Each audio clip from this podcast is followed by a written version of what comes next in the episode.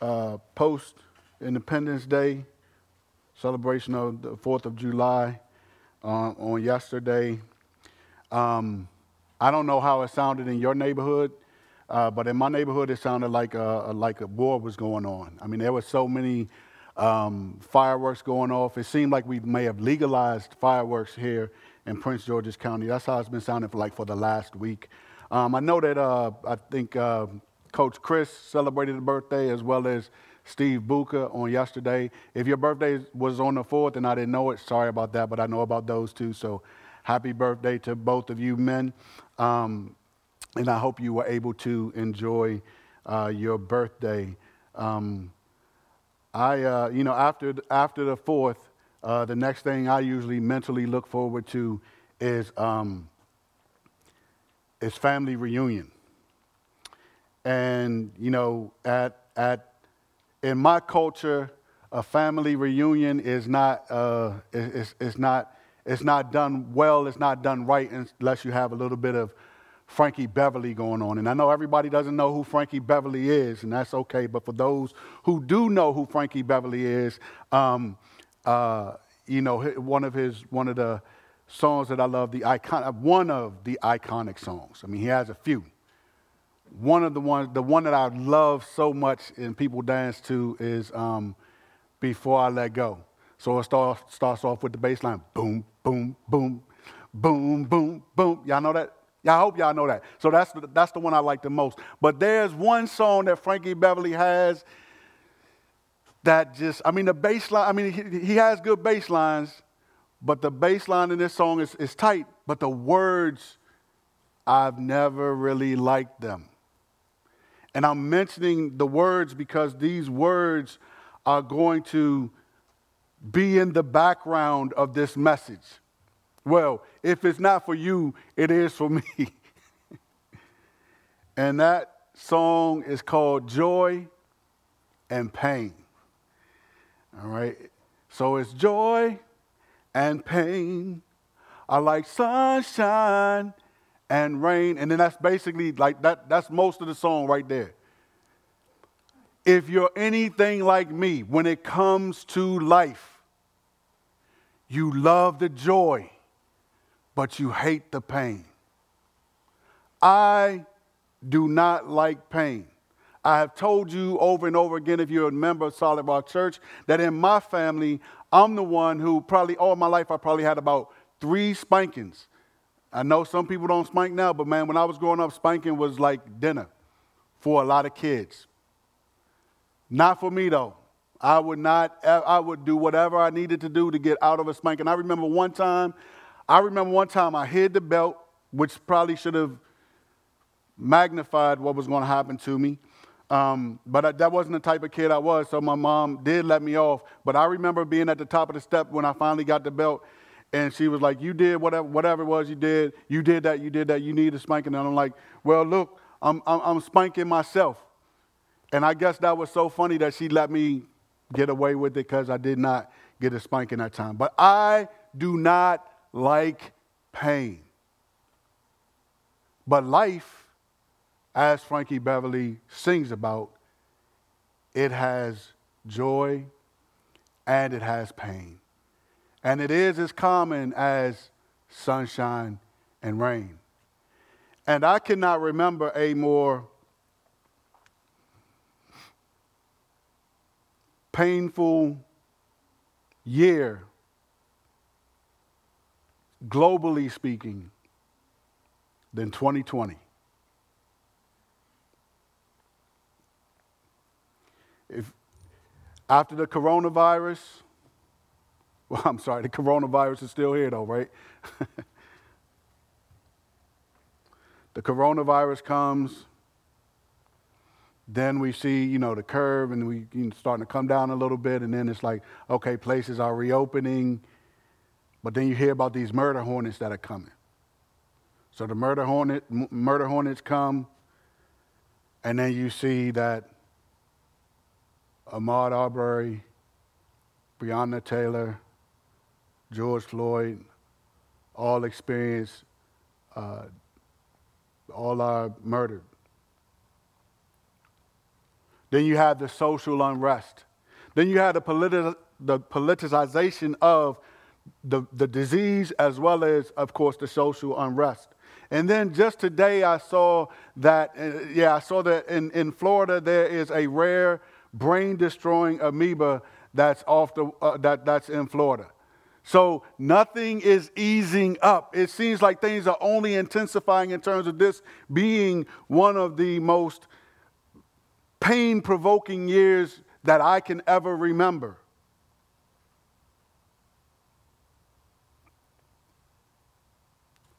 How does the reality of what 2020 has been. And the reality, uh, and this reality that Job said, he said, Man that is born of a woman has but a few days and they are full of trouble. How does that relate to my faith in God who is in control of everything?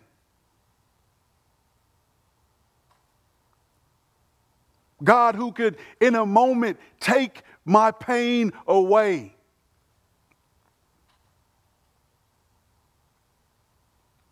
How does 2020? And even if 2020 didn't come, as you'll hear later, my life, your life probably, most people's lives are like the Frankie Beverly song, Joy and Pain. I like sunshine and rain.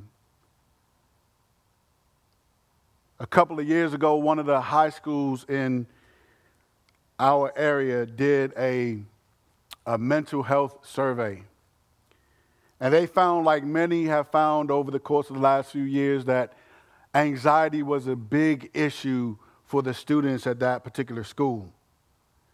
And they, what I like about what they were trying to do, I'm not sure whether or not they succeeded, um, but they were trying to uh, have a room where there would be a, a safe space, a place that they could go to in the midst of all that was going on in their life and even at school that they could steal away to and, and, just and just like let their hair down and, and, and maybe talk with someone and, and just press pause on, on the, the, the, the rigors of life.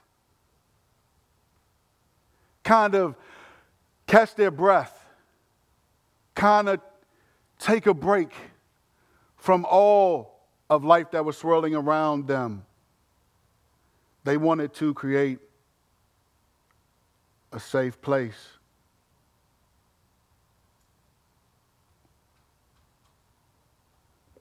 Where's the safe place in 2020?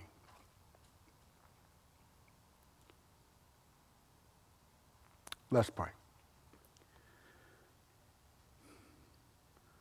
Father, I come before your throne of grace and I come boldly because, not because I'm worthy to come to you with boldness, not because there's anything special about me, uh, but I'm able to come because I come through Jesus Christ, my great high priest, who has made a way, a route for me to come to you and to ask you that you would please uh, speak through me, that you would please increase, and while I decrease, I pray that you would bless your people and serve your people.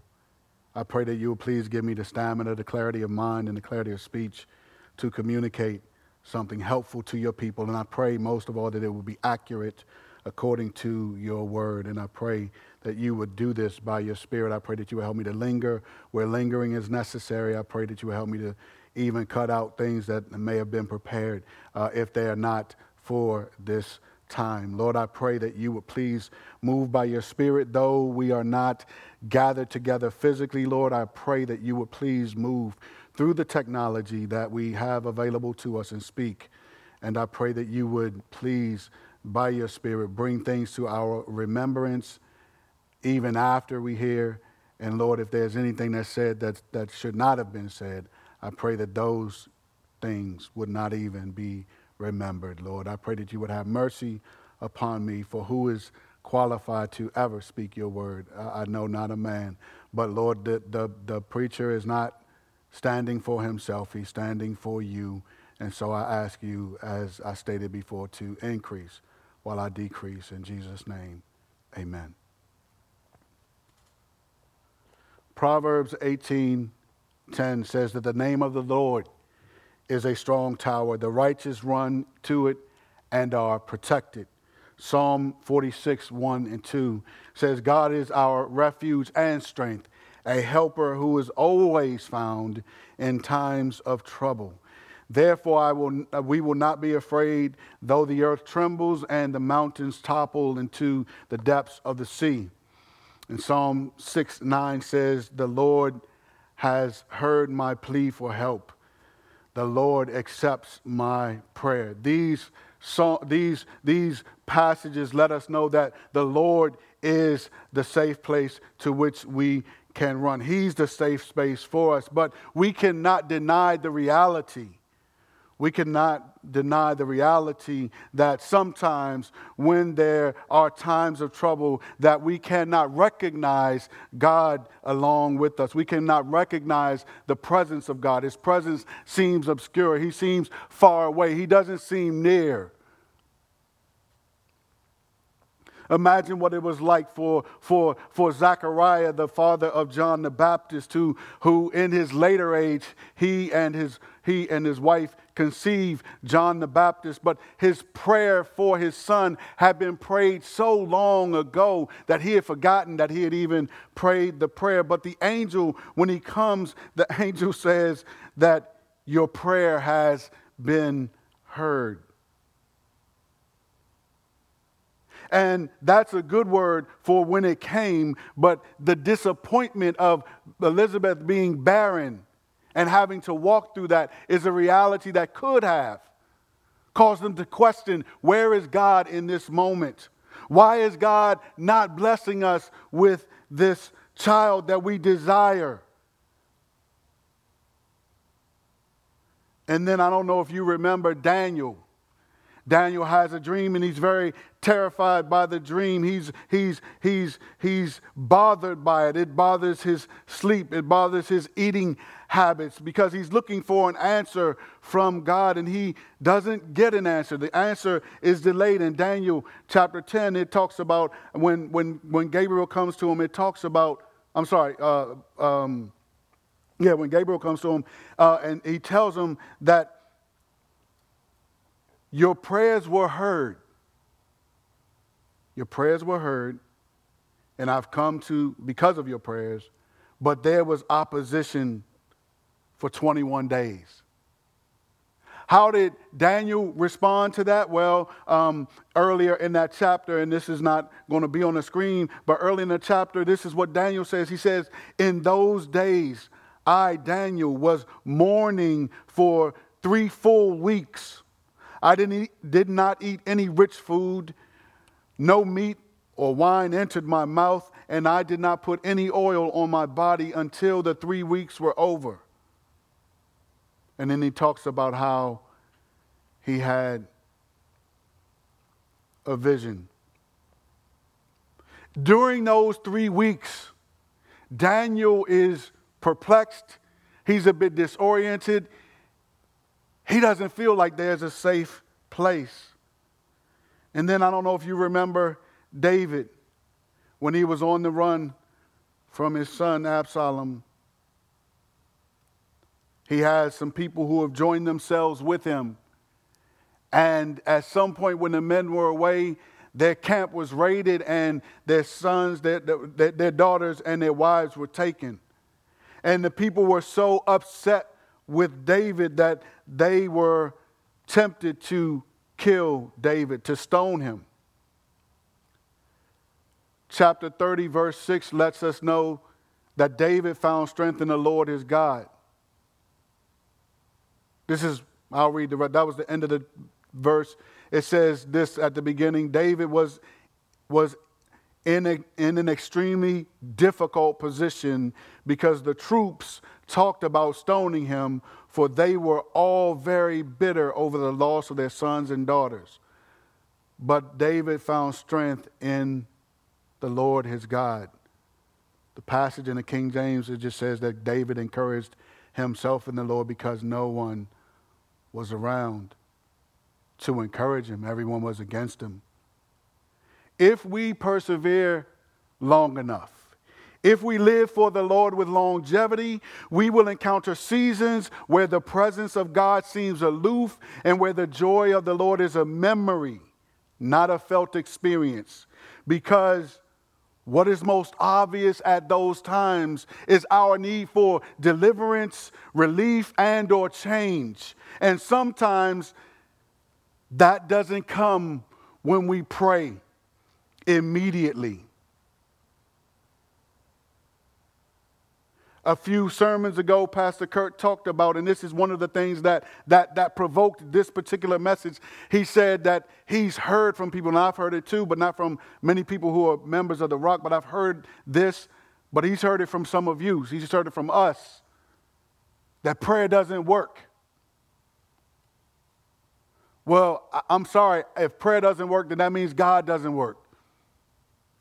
And I just refuse to believe that God doesn't work. However, at the same time, I understand the dynamic of praying for something, looking for the God who can change everything, the one who said, Let there be light, and voila, there was light.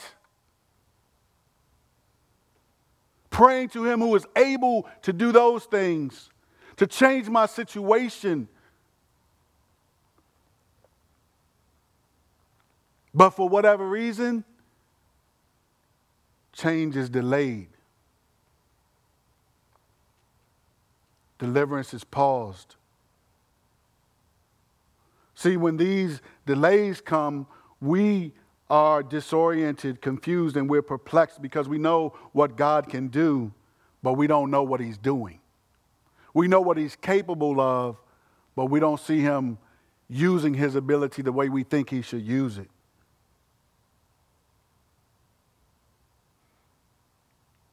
And I'm going to get, get to the passage that we're going to focus on, but I, I need to say this. It may have been about, uh, about a month ago that I realized something about myself. I realized that I had been in a season of, of, uh, of, of this kind of experience. Not where I had no hope at all, not where I did not trust God at all, but I put, I trusted God in safe ways. I trusted God in comfortable ways. I still read my Bible. I still prayed. Obviously, I still preached and things like that.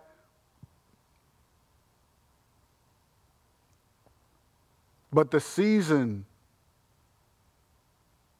of which I'm talking about, where something was missing because of the what was going on in my life was about a decade.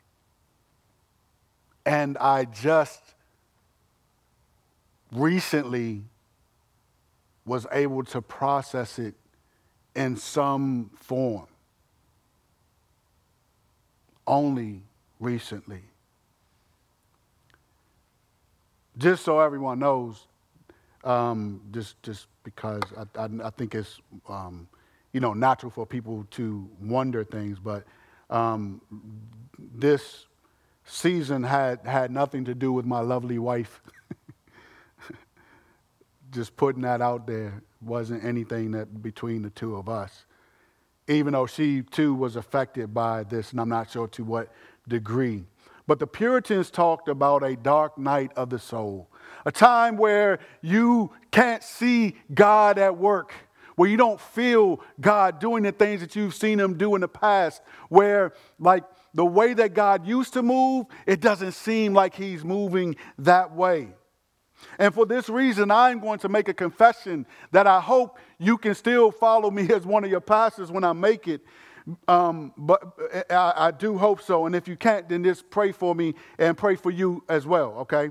Um, but I want to say that as I look at my, at my life, and, and as I look at my life, and I look at the Frankie Beverly, the philosopher Frankie Beverly's statement about life that is full of joy and pain, that both of those, not just the joy, but the pain, is as common as sunshine and rain. What I see about myself is I don't like trusting God. I don't like trusting God. I don't like it. I'm not defending that. I'm just sharing with you that that's a, that's a reality.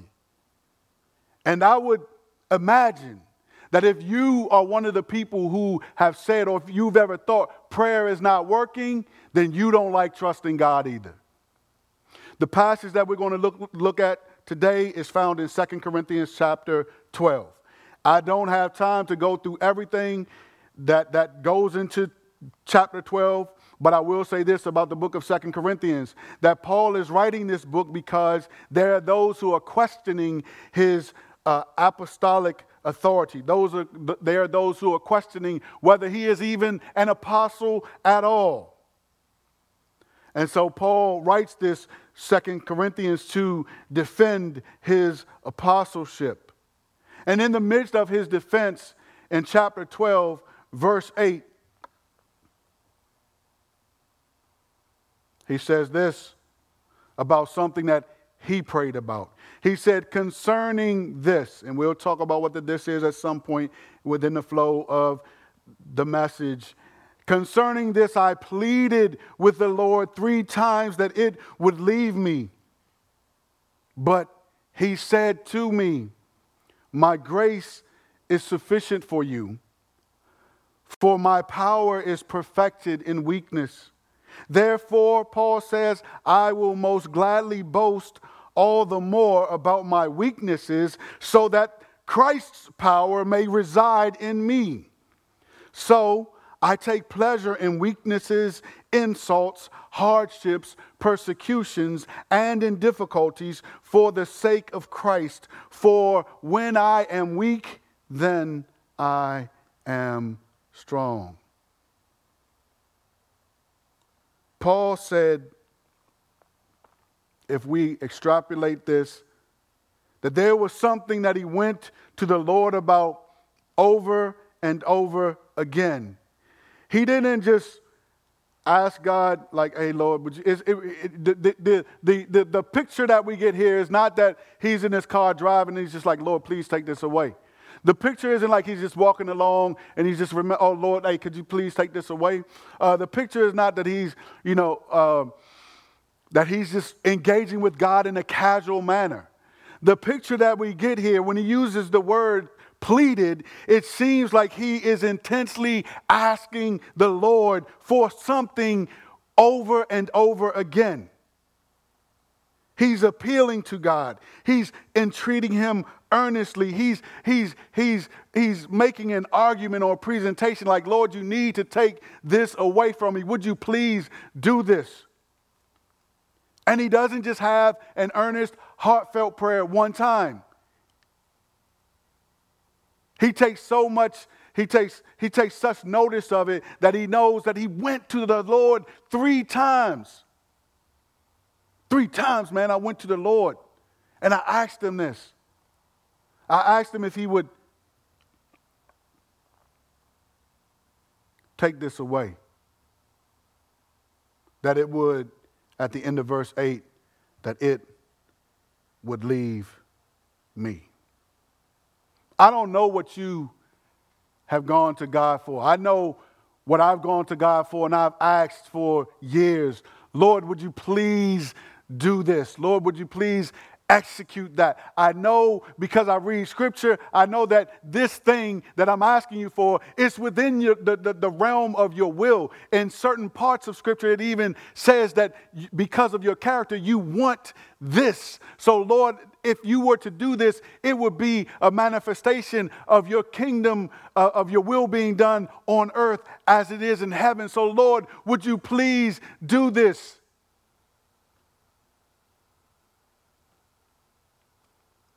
And this thing that I'm talking about, the Lord still hasn't done it yet. I'm not going to stop praying for it, but the Lord hasn't done. I, am not going to be able to say I prayed for it three times. I'm going to be able to say that, Lord, for more than a decade, I've been praying about this. You haven't done it. I feel like you're allowing the enemy to triumph over me. I know you're able to do this, but you're not doing it, Lord. You're not doing it. Only recently have I been able to articulate that I don't like trusting that, Lord. I don't, I don't, I don't like that, Lord.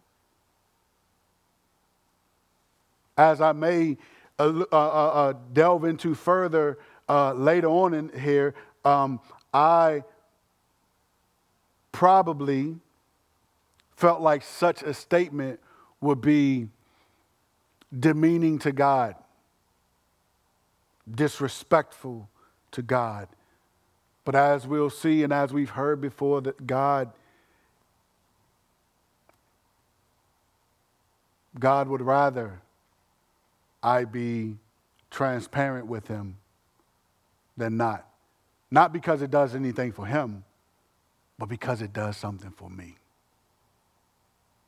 So, no, I don't like trusting God. You know why? Because I want my own way because my definition of good is give me what I want. And like I said, what I want is not like, hey, Lord, give me a mansion. It's not like, hey, Lord, you know, give me a million dollars. It's, it's not that. It's something that aligns in, in, within the, the scope of God's will. And those are things that you've probably prayed as well with tears. Those are things that you probably prayed for as well. Things like that. Um, um, I can't go into it because um, then it would be putting too much information out um, online for the whole world to see. But we all can fill in the blank, right? We all can, we all know what it's like to hear of a medical diagnosis for a parent. We may know what it's like to hear one for ourselves. We know what it's like to lose someone who we thought, you know what, um, that was too soon, or that came from out of nowhere. We know what it's like to, to, to have a car repair uh, spring up on you that's over $500 and you don't have that in your account, or some of us know anyway. We know what it's like you fill in the blank with whatever your trial is, where you don't like trusting God. See, there's nothing wrong with the prayer. Paul says, I pleaded with the Lord three times that it would lead me. That's a good prayer. But it's at verse 9 where the problems begin to come because in verse 9, what he's praying for, it starts, it gives you right off the break the first word that is used. It lets you know up, God didn't answer it the way Paul wanted him to because that word but comes. We pray, we ask for, but God has another plan. We ask God to do something that, that we know is within the realm of His will, but God wants to use this situation differently than the way you want that situation to unfold, different than the way I want that situation to unfold.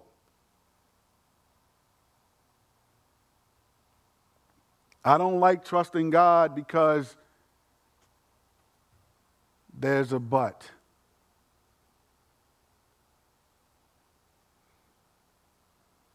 And sometimes it's almost as if I forgot what it means to be a Christian because God is so good, because God does bless in so many ways. And this is what I mean. Jesus was very clear when he said that if anyone would come after him, that he or she is to deny themselves, take up their cross, and follow him.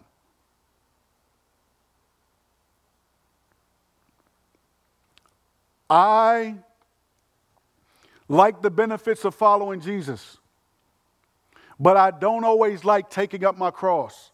I don't always like denying myself.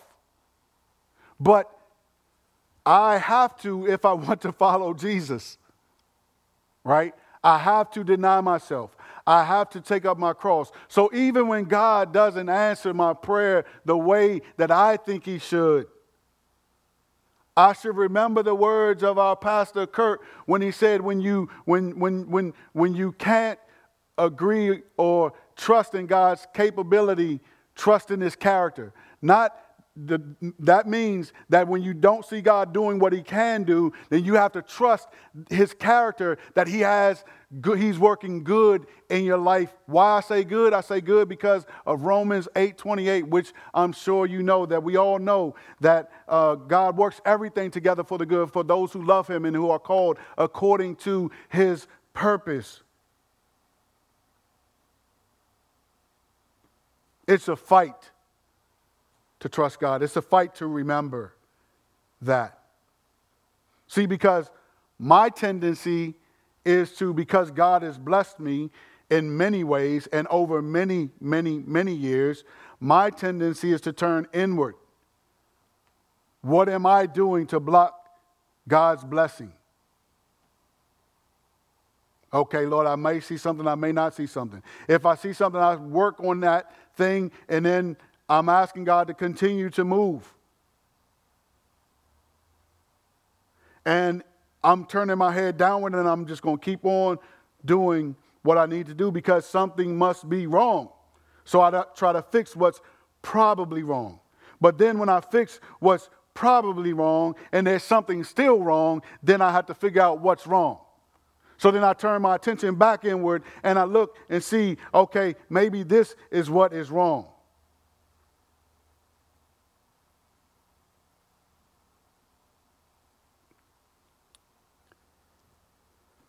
But God doesn't want us to merely look inward. He wants us to look outward to Him. And He wants us to call out to Him. He doesn't want us to just put our head downward, but He wants us to look upward to Him. Even when we don't like trusting Him. Because the ability to do that, as we will see in one of the Psalms, is what it means to submit to Him. And to submit to Him is what it means to be a believer in Christ. It means that, Lord, I understand that your ways aren't always my ways. Your thoughts aren't how I'm thinking all the time. And you love me enough to conform me into the image of your Son. And I believe that oftentimes when we aren't getting what we want, what we think will be our blessing, God is blessing us more. That God is, is growing us from one degree of glory to the next. Why do I believe that? Because I trust in the character of God even when I don't see Him utilizing the capabilities that He has. And I know that He is for me and not against me. And I do know that if He is for me, then nothing can be against me. And I do know that He is truly working all things together for my good, even when I don't agree. He's working all things together for your good, brother or sister, or brother and sister, even if you can't see the good. Even if we can't see the good, He's working good. Even if we wouldn't define it as good, He is doing good to us. Even when we can't see Him, He's the one. Remember, He's not a man that He should lie. Let God be true and every man a liar, including and starting with myself. So if God says that he will never leave us nor forsake us, if he's said that over and over again to his people throughout scripture, if that's one of the way, if Jesus is Jesus is called Emmanuel because he's God with us, and if they went, even though Jesus went away, he and, and the Father determined that they would send the Spirit so that they would continue to be with each of us. Just because I can't see him doesn't mean that he's not with me. There are so many things that we don't see. As a matter of fact, just think about before we had technological devices, how much we did not know. We didn't know a lot. We found out things not in the moment, we found out things days later, um, weeks later in some cases. But now we have we have devices, and I think those do a disservice to us in one respect, and that we think we can handle everything that we know. And we can't do that. We weren't made for that. We were made to trust God. And we were made to get our knowledge from Him. Not saying that, I mean, I have a few devices, so I'm not saying devices are of the devil, not at all. But I'm just saying that we need to be careful that we don't, uh, as Pastor Kurt and I was talking a couple weeks ago, or maybe no, a couple weeks ago, um, in one respect, our devices can make it seem like we're a bit omniscient because we just get information so fast from everywhere, right? But yeah, I don't think we were made to handle all that information in the way that we do. And sometimes I wonder whether or not some of our anxieties spark from like we know too much, like it may be like above our pay grade in one respect to know all of that. But God is always at work on our behalf, and He's always bringing His purposes to pass. And so we need to remember that His purposes are better than our own. We need to remember that we can't see everything. Even with these devices, we can't see everything. Yesterday, I was coming from somewhere and I was using the, navigation in my car, and, and it did not account for this accident that had happened where there were like three or four police cars with their, with their lights on, and the traffic was backed up. I saw it and then I went in a different way, but even my navigation did not pick that up for me. In the same way, we don't pick up everything. And, and, and that's a reality that we just need to, to embrace and be okay with. Because if we do embrace that reality, then we'll see why, even though I don't like trusting God, we'll understand why we should trust God. And we'll see how, and why should we trust God? We should trust God because God is trustworthy. God is trustworthy. Paul says in verse 9 what God said to him. Yes, he said, but but but but look at how he's look at what else God said to him. Look at how God how God revealed something to Paul. He said, But in verse 9, he said to me, God said to me, My grace is sufficient for you, for my power is perfected in weakness. Now we know that grace is the influence or spirit of God operating in humans to, to regenerate or strengthen them. And we know that for something to be sufficient, we know that it is, it is adequate to the purpose. So God's grace is being sufficient for us means that regardless of what the situation is, that his the sufficiency of the grace of God is always to the task. It's always uh, it's always sufficient. It's always adequate. It's always enough. It's never not enough. It's never almost enough. No, he said that his grace is sufficient for you. So wherever you are, wherever I am, the grace that God gives me for where I am is sufficient to where I am. The grace of God that is with you where you are is sufficient for where you are. So if you're in the midst of a time when you're praying for something that it seems like, you know what, I need to get out of here, and God doesn't take you out of there, His grace is sufficient, it's adequate, it's not lacking anything.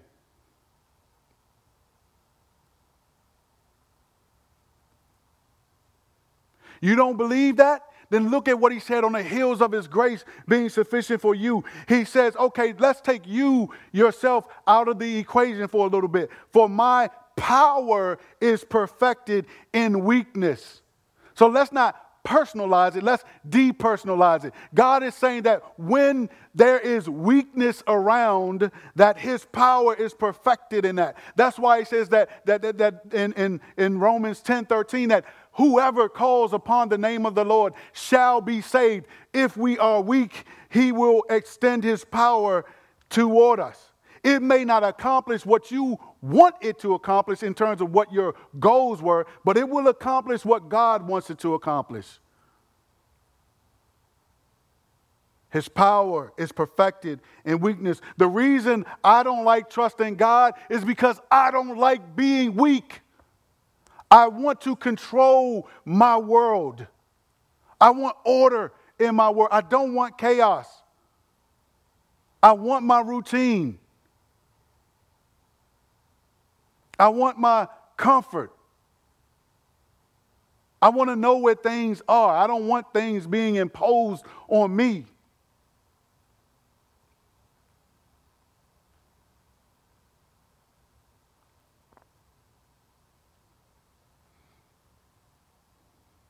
A part of me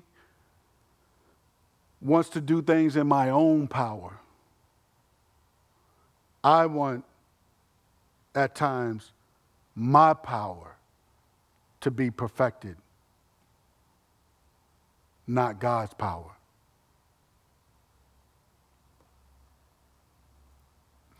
But we should trust God because I don't know about you, but sometimes I don't always have the power to do the things that I want to do. Meaning, I might forget something, meaning, I could, you know, some emergency could come up that I need to give myself to helping someone to solve or to solve in my own life. And my whole day has been commandeered for other purposes. I can't always bring my will to bear. There are times when I can, and any leader obviously has to do that at some point, right? But you, you, we, me, we can't always do that. Because again, that's not what we were made for. That's not what we were made for. We weren't made to be all powerful. We're not all powerful. And our power comes when we lay down our crown at his feet and submit to him. See, because in weakness like that, his power is perfected. His grace is sufficient for us, brothers and sisters.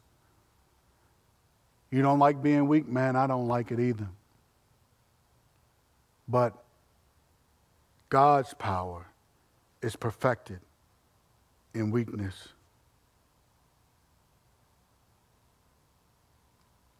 I like strength. I like order. I like harmony.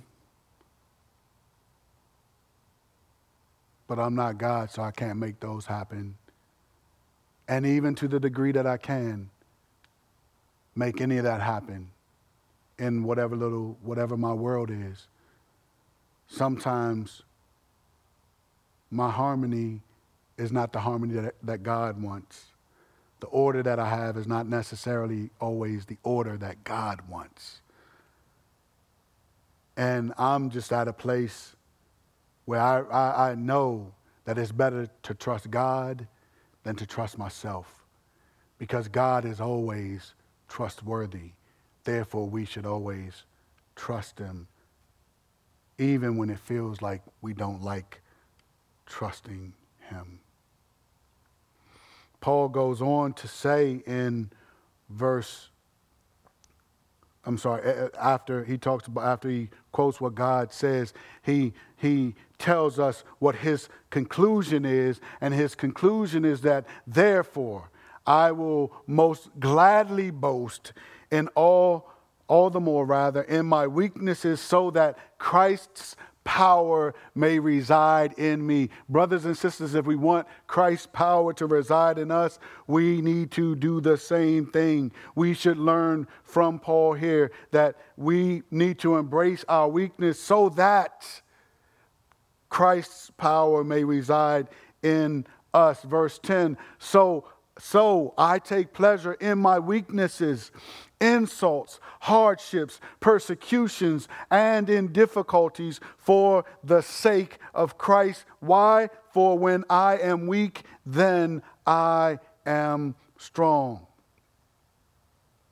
So, how do we grow in, in, moving in that direction, the direction that, that Paul is stating right here. How do we grow in moving ourselves in that direction where we could say not only that we know that it's a reality, but where we embrace it and not just embrace it, but where we, we can celebrate it because that's what Paul does. Paul's talking about boasting. He's talking about bragging. He's talking about, he's talking about being lit because he he, he sees his weaknesses, but as he sees his weaknesses, he knows that the power of Christ resides in him because he's enduring his weaknesses.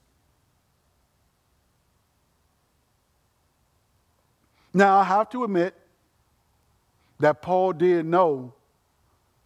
Oftentimes, we don't know why we're going through something. Paul did know. He, he did know why he was going through something. So if you look at verse 6, it, you know, he's, he's making this case for being an apostle, and we'll look at some of those verses quickly um, in, in just a moment. But he says, For I, I want to boast. I wouldn't, I wouldn't want to be a fool because I would be telling the truth. But I will spare you so that no one can credit me with something beyond what he sees in me or hears from me. So Paul doesn't want you to exalt, doesn't want the Corinthians to exalt him because of things they don't. He wants them to just take, he wants them to take himself at, at, uh, on the basis of what they see, his appearance. But, he, but because of what's at stake here, he just goes on in a little bit. He says, especially because of the extraordinary revelations. Therefore, so that I would not. So he's like, you know, I've had revelations, I could tell you about them, but I'm not, I'm not even going to focus on that. I'm, I'm going to tell you about this. So that I would not exalt myself, a thorn in the flesh was given to me, a messenger of Satan to torment me. Here's the why. And he's already said it, but here's the why so that I would not exalt myself. So that he wouldn't be bigged up in his mind because, oh man, I'm receiving all this revelation. Other people have no clue about this revelation. Other people, man, I'm, I do not even know why they don't even, what must they be doing wrong? No, Paul did not want to exalt himself. And he didn't exalt himself because there was a thorn in the flesh that was given to him. And this thorn in the flesh is what he asks God to take away from him. So that's the concerning this, verse 8. Concerning this, I pleaded with the Lord three times that it would leave me. So I wanted, I'm asking God to take this thorn in the flesh away from me. Our thorns in the flesh, we don't always know why they come. Paul knew why. So one could say, you know what, that's why Paul could get to the place where he was in terms of his being able to celebrate being weak. But just look at, uh, and I, I, didn't include this uh, quick enough for them to post, but Second Corinthians, look in the, in the chapter before, uh, chapter 11, verses 23 through 30. Paul talks about some of the things he suffered. He says, Are they servants of Christ? Now, I'm talking like a madman. He's letting you know that this, this ain't right, but I, I, you're making me go there. Are they servants of Christ? I'm talking like a madman. I'm a better one. With far more labors, more, many more imprisonments, far worse beatings, many times near death. Five times I've received the 40 lashes minus one from the Jews. Three times I was beaten with rods. Once I received a stoning. Three times I was shipwrecked. I have spent a night and a day in the open sea. On frequent journeys, I faced dangers from rivers, dangers from robbers, dangers from my own people, dangers from Gentiles, dangers from in the city, excuse me, dangers in the wilderness, dangers at sea, and dangers among false brothers, toil and hardship, many sleepless nights, hunger and thirst, often without food, cold and without clothing. Now, are we to think that Paul didn't pray for deliverance out from these things? I think not. I think it would be crazy to think that, that, well, let's just say if it was me. So if it's me and I'm getting beatings. I already told you I don't like pain. I don't, I don't mess with pain like that. So I'm praying that whoever's beating me, Lord, give them a heart attack right now and let them fall down so that they can't beat me. Lord, please deliver me. However, you need to, you need to, because I don't want these 39 lashes from the Jews. I, I don't want that. I don't want these rods that they're, that they're beating me with. I don't want to spend any time in the open sea the way I think Paul is talking about. I don't think Paul was talking about spending an open day, a, day on the open sea with Royal Caribbean or, or Carnival. That's not what he was talking about. A day and a night in the open sea, talking about a non safe space. Sharks could come and get, I mean, all kinds of things could come. So it's not like Paul didn't know what it was like to have to depend on God and for deliverance in all of these areas to be necessary. He did, and we're going to learn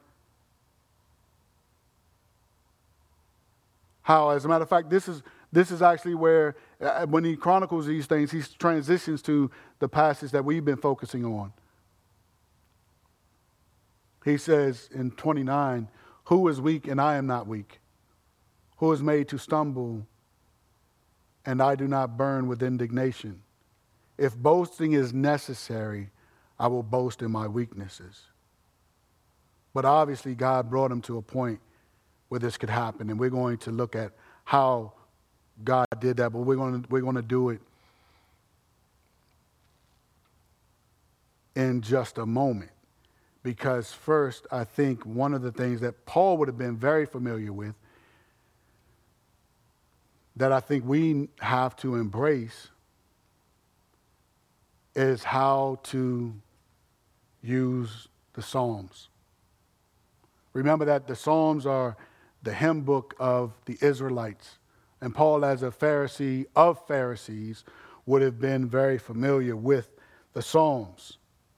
As a matter of fact, it could have been a psalm that he was singing in Acts chapter 16 when he and Silas were in the jail and it, and it opened. But if you, if you read the Psalms, you'll see that most of the Psalms are not like the worship songs that we sing. They are not songs that you would think you would want to sing. At least I wouldn't want to sing them. That's why I didn't want to sing joy and pain. I'd rather sing something much more happy. But many of the Psalms are of lament. They're pained. They need deliverance. And they complain to God about what's going on sometimes. They're asking God to give, to reorient them because they're disoriented. And they can't always see God at work. So in Psalm 13 is a psalm that help, will help give us a picture of, uh, of a lament and hopefully will help us to incorporate some of this in our own prayer life. Because, like I said, I am one who thought that my honesty might be an indicator of unfaith and rather, rather than faith. But the psalmist says in Psalm 13, How long, Lord? will you forget me forever?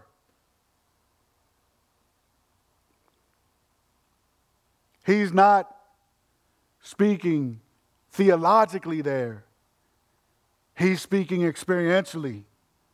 Lord, it feels like you've forgotten me. It feels like you don't see what's going on in my life because because right now you're not you're not doing anything, Lord. So it it seems like you may be busy with other things. So he says, How long will you hide your face from me? How long will I store up anxious concerns within me?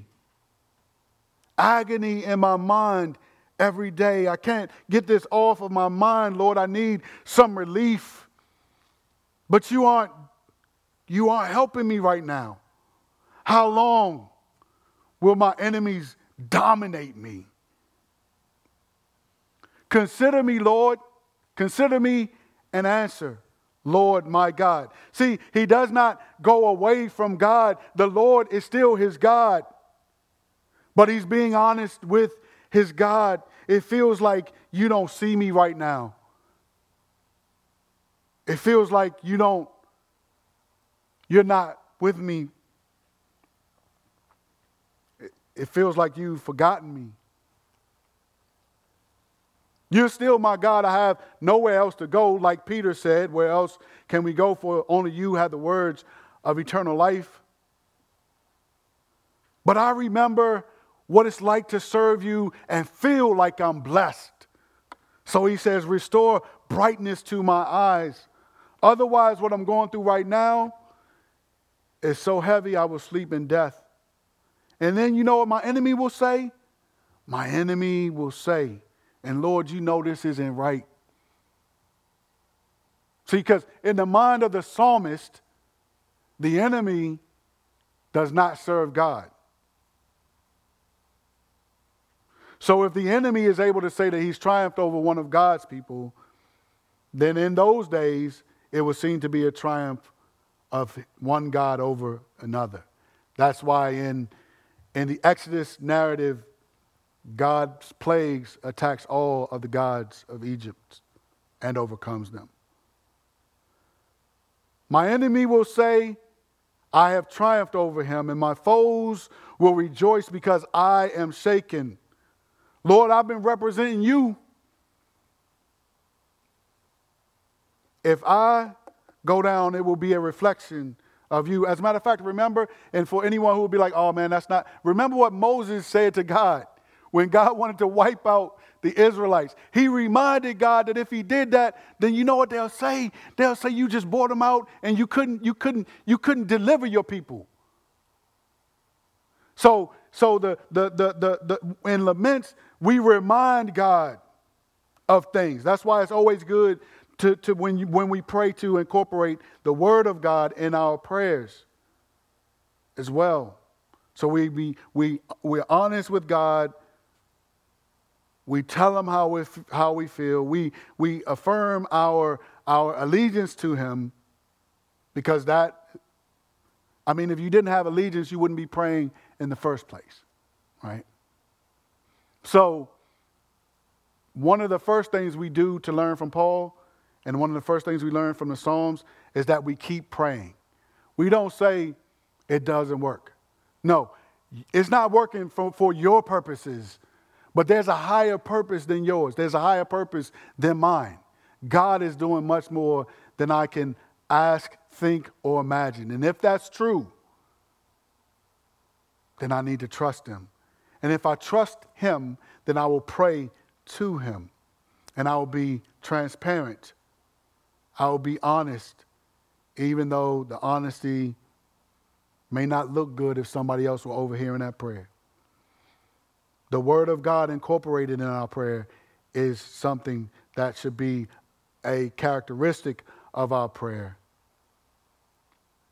And then he says, verse 5 But I have trusted in your faithful love. My heart will rejoice in your deliverance. I will sing to the Lord because he has treated me generously. So the psalmist is able to praise God without ignoring his circumstances. Sometimes we go right to the praise of God and ignore the circumstances. To be the emotionally healthy Christian or a biblical, forget that, to be biblical, to be a psalmic believer is to bring it all to God. Our fears, our pains, and our faith because God is bigger than them all. So we should look at the Psalms as an example on how we should pray and engage God during these kinds of seasons. Because as I mentioned, even the act of coming to God and approaching Him is an act of submission and allegiance and worship of God. So, what, what, what I appreciate is that the psalmist does not focus on his current context and his current circumstance in a way that just leaves him only mindful of his current context or his current circumstance. He's able to have trust in God. He's able to rejoice in God. He's able to sing. So he doesn't get bogged down by just expressing you know what he wants but, but he doesn't just get bogged down by telling god god off. That's not where he stays. He's honest and somewhere in the midst of his honesty and his remembrance that it's his God he's coming to, God does a work in his heart to remind him hey, you know, you trust God. God has delivered you before, so you can rejoice in his deliverance. God put a melody in your heart, a, a song, so you, you, you will sing to him. You'll sing to him because he's been generous, and because he has been generous, he definitely will be again. So he engages with his current circumstance, but he's able to move on to things that are of a more ultimate nature. And that's something that Paul, even though it's not in the passage that we focused on, that's something that Paul did as well. So we're going to look at, as we begin to close, we're going to look at what Paul did. Look at what Paul said in Romans 8 18. What a great passage. Both of these passages about Paul are going to be great. He says, For I consider that the sufferings of this present time, this present time, there's more, friend, there's more time to come. Whatever season we're in right now, there is more time to come. This isn't it. Even if we transition into eternity, this isn't it. And what we will experience in eternity is what Paul is talking about here, where he says, For I consider that the sufferings of this present time are not worth comparing with the glory that is going to be revealed to us. So that which we are, which is to us right now, what that's not even going, it's not even going to be worth comparing Man, I'm sorry I cannot remember the name of this car. But in my D group, we were talking about different things, and somebody mentioned a car, and I said, Oh man, I never heard of that car. They sent me a link to look at the car, and it was like on a level, I mean, it was better than the Ferrari. It, it was on that level. So, like, let's use Ferrari, because I know I, I know the name. Okay, Ferrari or Porsche, something like that. this is this is going to show my age, but for people who, who are a little, you know, my age and young and older, remember uh, remember the Pinto. So if you remember the Pinto, there's no way that you would compare a Pinto to a Ferrari. They don't even belong in the same driveway at all. That dealership, they're not going to have any, the Ferrari dealership will not have any Pintos. Why? Because Pintos is not even worth their time. Paul is saying that whatever we're suffering right now in this present time, it's not even worth comparing to what will be in the end. What's going to be revealed to us, that glory, is, is man, it's not even, this ain't nothing. Paul will go on to say in 2 Corinthians chapter 4, verses 16 and 17. Therefore, we do not give up. Listen to this. Even though our outer person is being destroyed, our inner person is being renewed day by day. Let's look at this. For our momentary light affliction. Look at those two adjectives momentary and light. The same Paul who would later go on in, in that list of things that he suffered that I read, he would go on and say that. And I'm sure those things had to be in his mind as he penned these words that our momentary light affliction is producing in us an absolutely incomparable eternal weight of glory. That's one of the reasons why we should trust God. He's doing much more than we can, that, that much more than it can even fit in these little puny minds that we have. That's what God is doing. He's working. And Paul is saying this. He's saying this knowing all of the things that he chronicled. This happened, that happened. This, light and momentary. But Paul, obviously, he's a, he's a good brother, and we should learn from him. Um, we should follow uh, him as he followed Christ in terms of what we read in, his, in, in, the, in the Word. But obviously, Jesus Christ himself is our example. And Hebrews 12 2 tells us to keep our eyes on Jesus. He's the pioneer and the perfecter of our faith. Look at this. For the joy that lay before him, he endured the cross, despising the shame, and sat down at the right hand of the throne of God. So, Jesus himself, though there was joy in his, in, in, in his purview, he embraced and endured the cross. Now we heard, we hear the words that were said on the cross, but I, I, I, I, my mind went to when he was in the garden, and you can see that he's so anxious and he's in agony, and he even prayed the way that Paul prayed about this thorn in his flesh, and the way some of us pray about situations that we are in right now.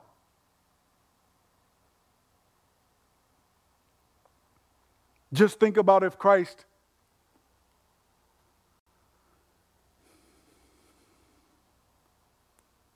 who said that he could call down legions of angels to help him. Just think if he'd done that. Where would we, we be right now? And where would he be? That's probably too deep of a question.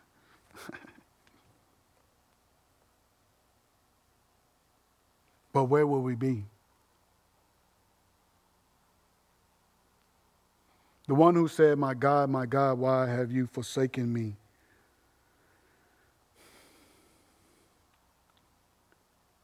Embraced being forsaken and trusted the character of his father, even though he was not executing the capability to deliver him. He did this so that as Hebrews would say, that there will be many sons of salvation.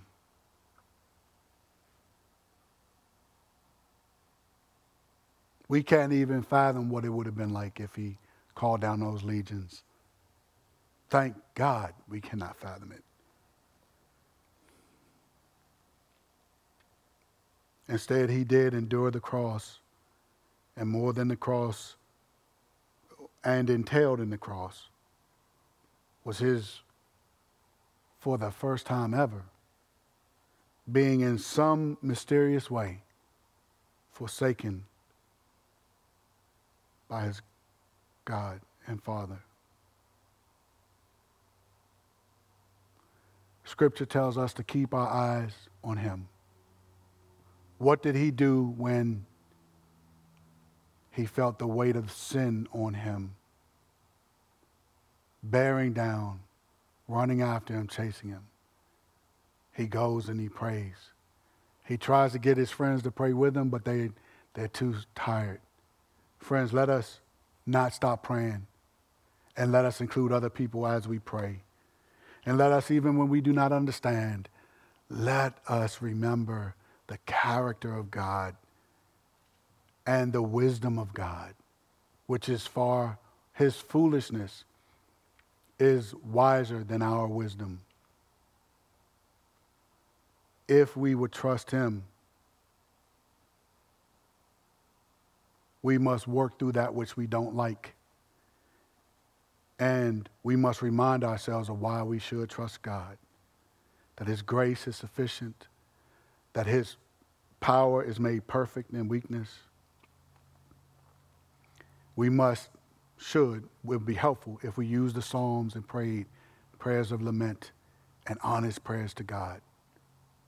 And we should also remember not just the current context, not just the current situation, circumstance, but what is our ultimate hope and destination. we must remember those things so that we're working from what that which is ultimate and we're bringing that to bear on that which is immediate. And we are pressing in to do that which we know we ought to do, and that is to trust God even when we don't like it, even when it seems like our prayers aren't working.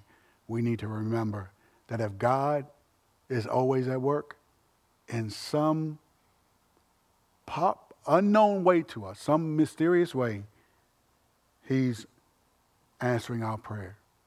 He's moving, maybe not in the direction that we want Him to move, but He's working something in us that causes us to trust Him more and more. Let's pray. Father, thank you for this time. I ask you that you would please uh, use it. Some of these things that I've said in our lives, I pray that you would help us to trust you, even if we don't like it, and to press in all the more, especially when we don't like it. Lord, who know the first half of this year has been unlike any other.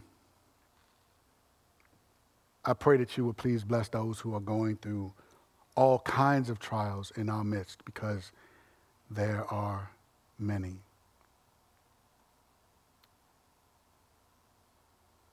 And Lord, you know that I didn't give use them as examples because I just didn't want to accidentally divulge anything uh, but Lord, you see everything. And I pray that you will please be with Solid Rock Church. Help us to persevere to the end. Help us to trust you, even when we don't like what's going on, Lord. Help us to glorify you. Help us to glorify you even in our dislike. In Jesus' name, amen.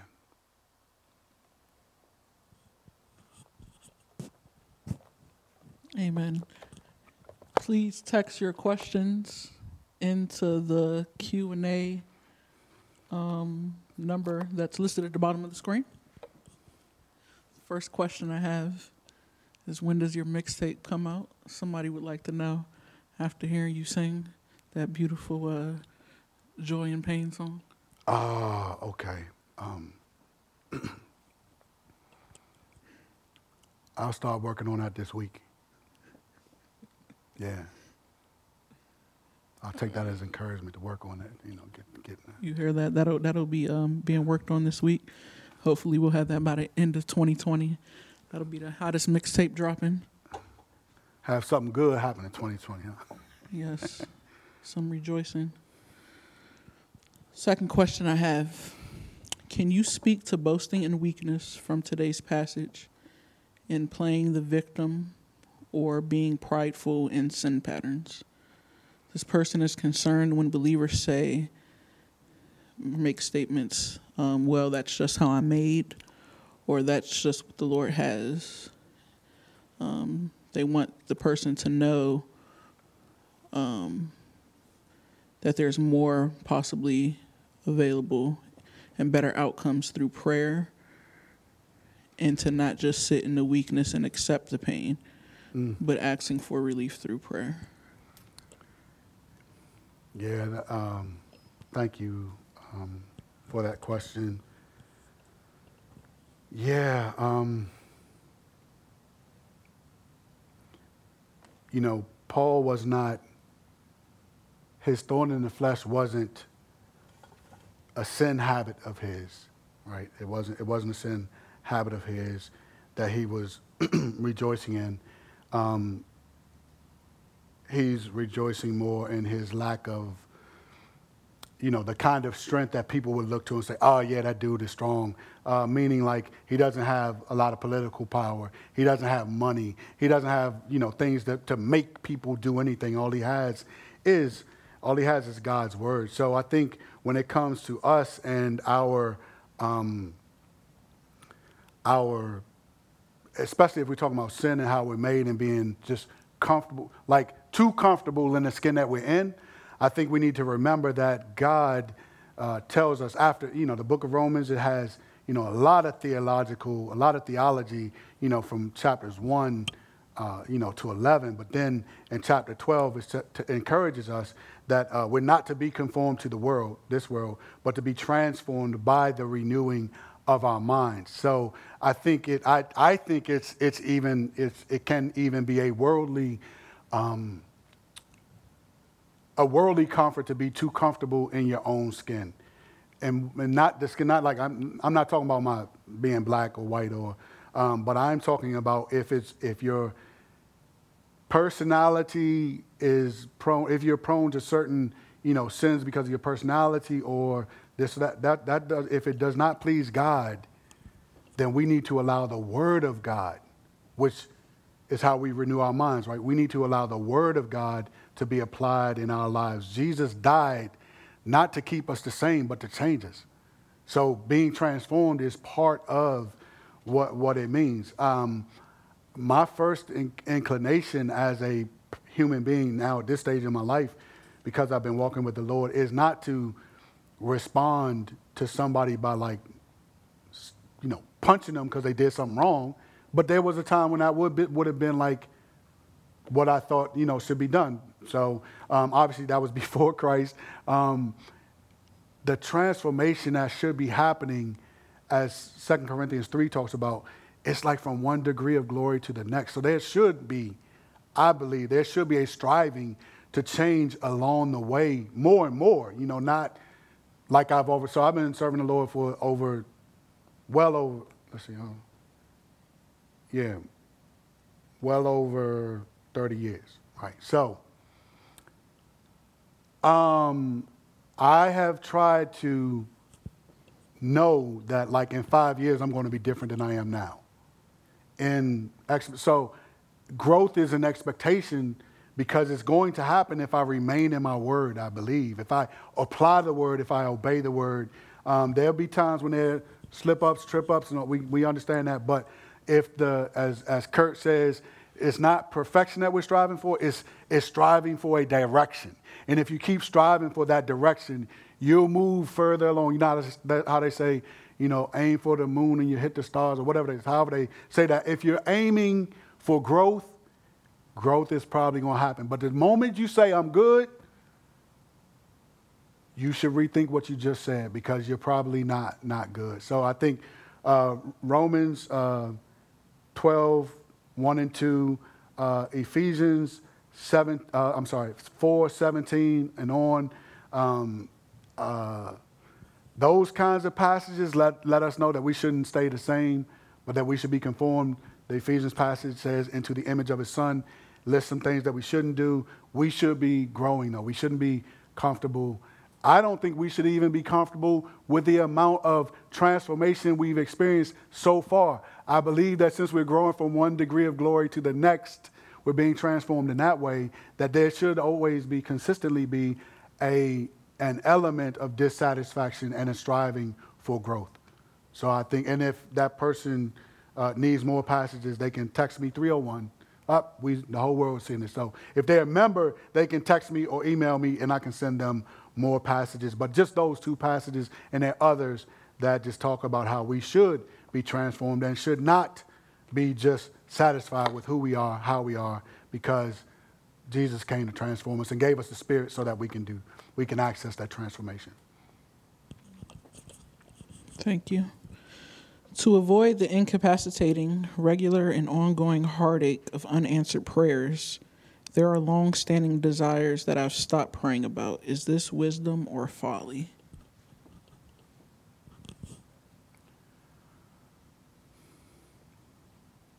Without knowing what those are, um, so like let's say like if obviously if it's if anything was sinful, yeah, stop that um, if it's not possible, will be another thing. So if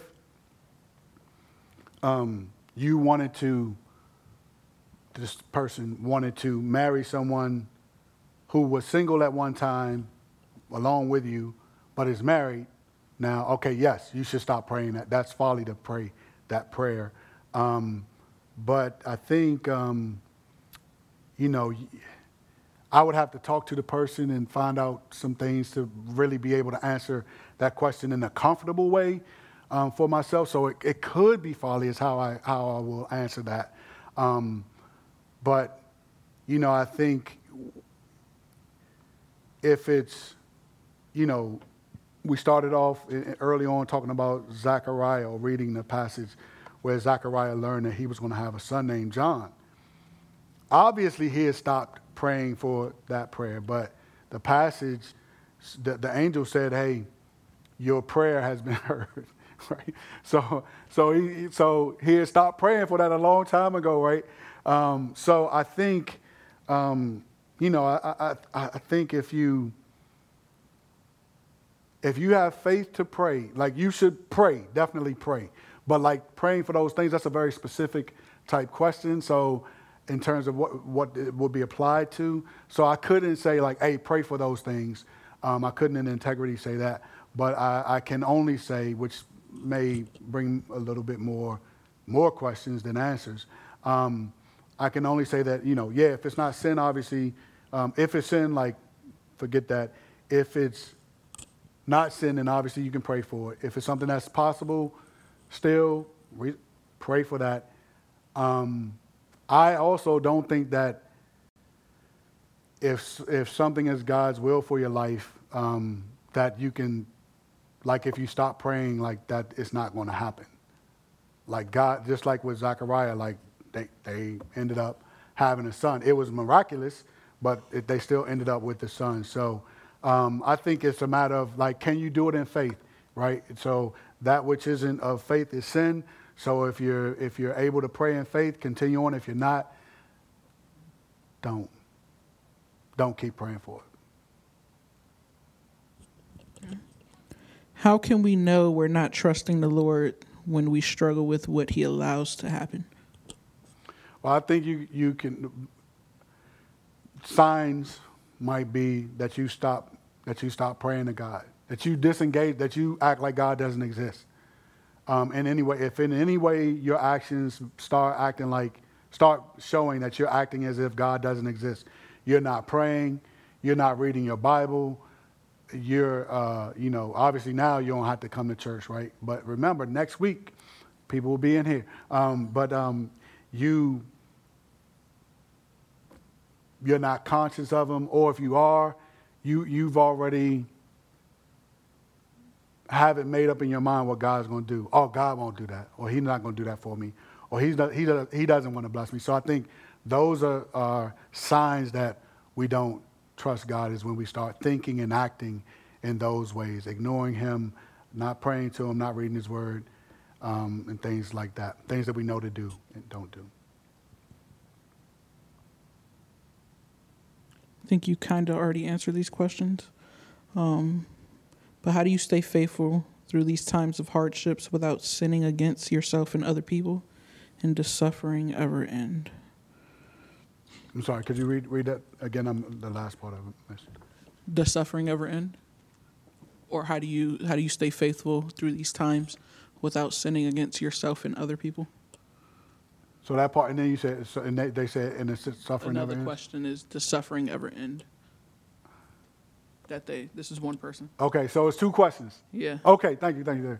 Okay, so how do you let less you don't have to read the first one again, but not right now. So does suffering ever end? Yes, I can definitively say suffering will end for believers in Christ. Right? I can say that because in the book of Revelation it lets us know that you know God is going to wipe every tear from our eyes. He's going to, there's not going to be sin, there's not going to be suffering, um, there's not even going to be a, need for, um, for the, the sun or the moon because God Himself will be our light. So, so yes, those, um, those, that suffering, no, it's not going to be in, in, in heaven with us. It's not going to be with us when, when God consummates everything um, it's not, it's not going to be. So, yes, suffering ends. Does suffering end here on earth? No. There's always going to be an element of suffering here on earth. Even if we are experiencing things that are good, we may not experiencing experience suffering like everyone else, but there's there's an element of, of suffering. I mean, even just like you know, if I, when I think about aging, um, the alternative to the body wearing down is like death. Like, okay, that's the only way the body won't wear down unless, you know, yeah. So, um, so when I have these random pains, I mean, th- that doesn't feel like a lot of suffering to me, but like there's an element of suffering to that. That's not going to be in heaven at all. So, yeah, that, that there's suffering here, but there's not going to be suffering um, in the end, um, meaning in eternity. And the first question was, how do we um, not sin against others and ourselves? Um, yeah, I think anytime we're trying to overcome sin, uh, it, it, it's probably um, it, it's probably helpful for us to do this. This is something that I've done that I found very helpful. I've shared it before. Um, if I see an area of sin that I need to go after, then in addition to my like my normal Bible reading, um, if I see a passage that speaks to that sin, so if that sin is is anger, if I see a passage that has to do with anger, um, usually I, I used to write it down on a pad. Now I write it down on a three by five card, so that I can look at those whenever I supplementally need to be reminded that um, that the, the, the, the wrath of a human being does not work the righteousness that God requires. So I need to, that needs to become part of my functioning mindset. I need to take off my anger and I need to remember like, like God's righteousness is what I'm supposed to be about. So I need to confront myself with that truth. And so I think definitely Bible not, not just Bible reading, but strategic and specific, precise Bible reading for like whatever it is you're trying to overcome if you're sinning against yourself, which I'm not exactly sure I know what that, that means. In one respect, I guess all sin is, is can be against yourself. Um, um, then you know you ha- definitely have to have to do the same thing. You're you're bringing God's word to bear on your mind. So again, you're renewing your mind. You're saying God's definition is a few things. You're saying God's definition of good is the one I'm embracing. I'm embracing God's thoughts, not my own thought. So to the degree that there's any any pleasure I get from this, let me remember what it says, and I think it's First Peter two eleven. It talks about uh, uh, abstaining from fleshly lusts which war against the soul. So thinking that the if you think about fleshly lusts, they're natural, right? We all we're in the flesh, right? So fleshly lusts, fleshly desires they war against my soul. So abstaining from that makes sense, right? So it's like trying to allow the word to shape me. So the Psalms 119 says, How can a young man cleanse his way? And it says, By taking heed according to the word of God. And then pray and then ask people who are, um, you know, close with you, tell them what you're trying to do, and ask them to let you know if, you know, hey, man, if you see me have outbursts of anger, if it seems like I'm angry, even if it's not an outburst, can you just let me know? And can you be praying for me because I'm trying to go after that sin right now? Gotcha. You mentioned um, lament, and it's biblical, obviously. What does um, lament look? Does lament only look like prayer towards the Lord?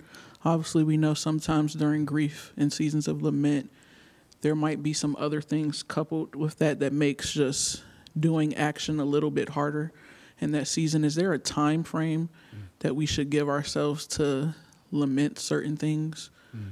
during those seasons well i think uh, one natural time frame would be until we see like change come um, that it's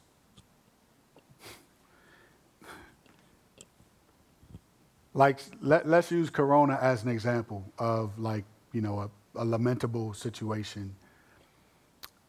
You know i've talked with people and even i myself my prayers have changed. So the, the, the immediacy of it and the unknown of it you know, there was there was a certain way I was praying and interacting with that reality that is different than the way I'm dealing with it now, the way I'm praying through it now. Um, but in one respect, I don't think that it should be different because nothing's really changed. Right? But then, like that level, I'm not sure how sustainable that level is, especially since other things have happened, right? That have like screamed for attention and there are things happening within our country that, like, if you, I mean, it would be, I think it would be irresponsible to not be aware of what's going on. And that's adding on more. That's, that's adding on more to lament about.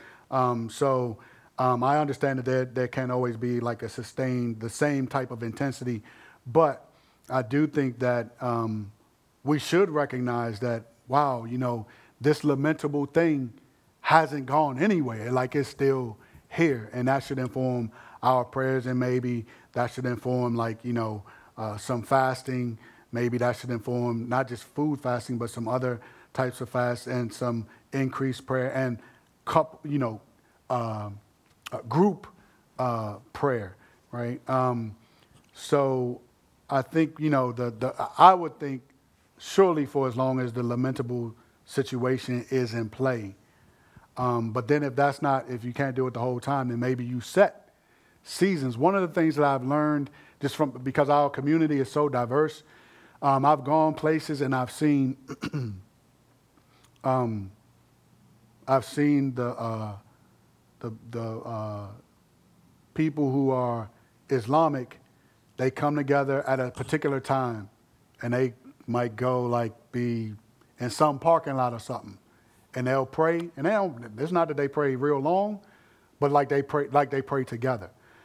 I think after seeing them i'm like wow you know they, they're pretty consistent. Like they're able to pray those five times a day probably because they like they set times. So i would say um, you know, however you're engaging with lament, lament, lamenting, that um, maybe you set, you know, some times to do specific actions that you have in mind so that you're faithful to do what you spiritually feel you need to do um, to ask for God and, uh, you know, to express yourself and ask for God to change this particular situation.